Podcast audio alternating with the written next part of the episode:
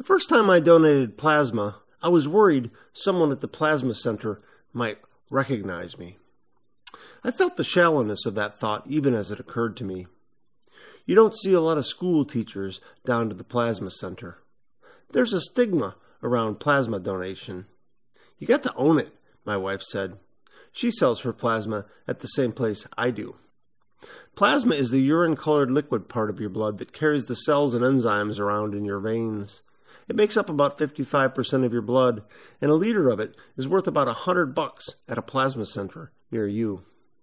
They call it donating, but it's not donating. It's selling. Not that I see anything wrong with selling your body parts for the greater good.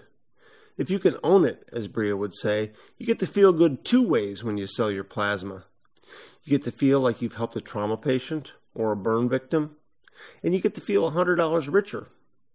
The second time I donated plasma, the phlebotomist taking my blood turned out to be a Beloit College student. Aren't you Chris Fink? she said. My boyfriend had your class.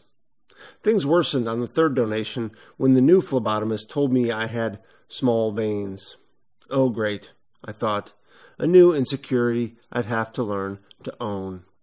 I've given plasma nine times now, and only the more practiced phlebotomists are assigned to me, which is a little humiliating.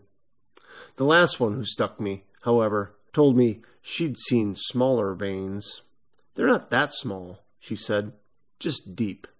She knew just what to say. I'm Chris Fink, and that's my perspective.